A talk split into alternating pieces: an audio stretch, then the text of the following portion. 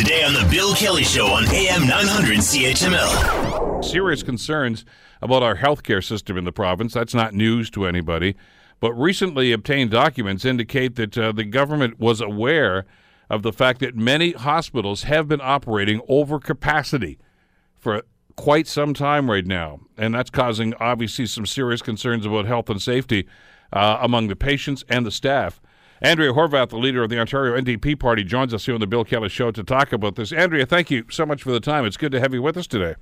My pleasure as always, Bill. Now, you're up in Brant County today, and I know that uh, the, uh, some of the documents that you've obtained actually focus on those hospitals. Tell us what you found.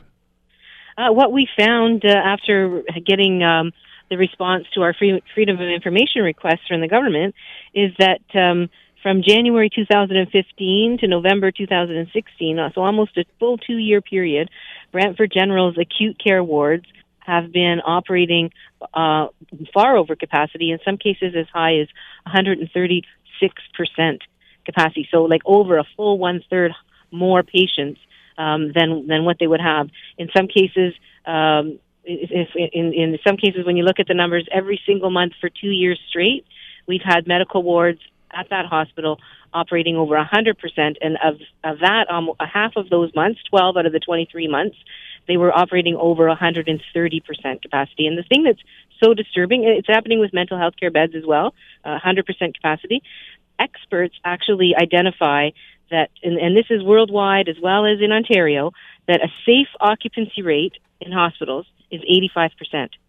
And yet at Brant General, they're operating anywhere from um, you know, 100 for mental health beds up to 136 percent. All right, it's a crisis, Bill. Let, us let's, let's paint this picture here, okay? So just so people understand the gravity of this, uh, if if you have a ward, for instance, you've got to say we'll use that number just for a round figure of 100 beds. There are 136 patients uh, in that area instead of 100. Where do they put them? Where are they going? Well, they're being lined up in hallways. They're being put in TV rooms, in shower rooms. We had an 84 year old woman in Sudbury who was actually in hospital for 20 days. 19 uh, nights she spent in a TV room with three other patients, and one of those nights she spent in a shower room. So they're in closets, they're in uh, hallways, they're in there's they're tucked up against uh, nursing stations where there's lights 100 like uh, 24 hours a day, 100 percent of the time. The lights are on, the hospital's buzzing, and you're trying to you know deal with your your your illness um, on a on a gurney in a in a hallway. I mean, hallway medicine is rampant in Ontario. It's it's a disgrace, and the lack of dignity, the lack of privacy, it's uh, it's not acceptable, Bill, and we have to put a stop to it. Well, we've all seen that, Andrea. I'm sure whether we've been there visiting friends or relatives, or we've maybe had to make a trip down to the ER or whatever, and, and we've seen uh, those gurneys in hallways with people that are there for quite some time and people walking back and forth. And, and obviously, that the, the dignity issue is a big part of it. But I guess one of the other elements that I think we need to bring into this conversation is the level of care. I mean, if those hospitals Absolutely. are staffed for only 85% capacity and you're at 130% in many of these cases, and this is not unique to Brant uh, County, as you were talking about. Who's looking after these people? I mean, you've got people already run up and down the hallways trying to look after patients. Now all of a sudden you've almost doubled their workload.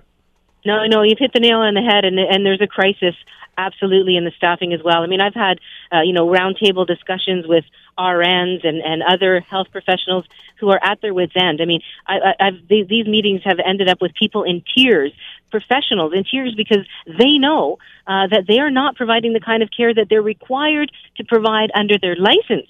We have RNs that are actually leaving uh, employment at our hospitals because they just can't take it anymore. They're stressed out.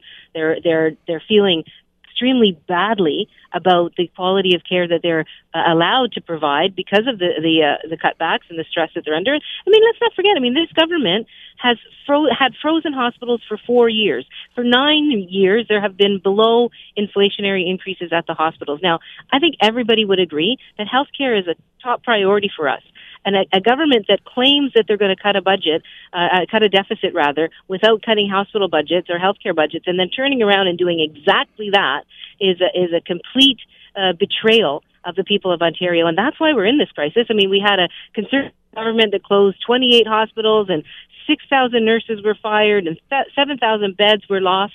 And then they got followed up by this liberal government that's freezing budgets and, and, and cutting hospitals. And, and I mean, now we're in a situation where we're in an absolute crisis. And, and as I said, I mean, that's got to stop. People deserve so much better than what they're getting in in the hospital system right now. So much better, and the the staff that work there, you know, deserve to have you know the kind of kind of supports the kind of human resources, um, you know, that, that allow them to do their jobs properly and take care of people. Want to hear more? Download the podcast on iTunes or Google Play and listen to The Bill Kelly Show weekdays from 9 to noon on AM 900 CHML.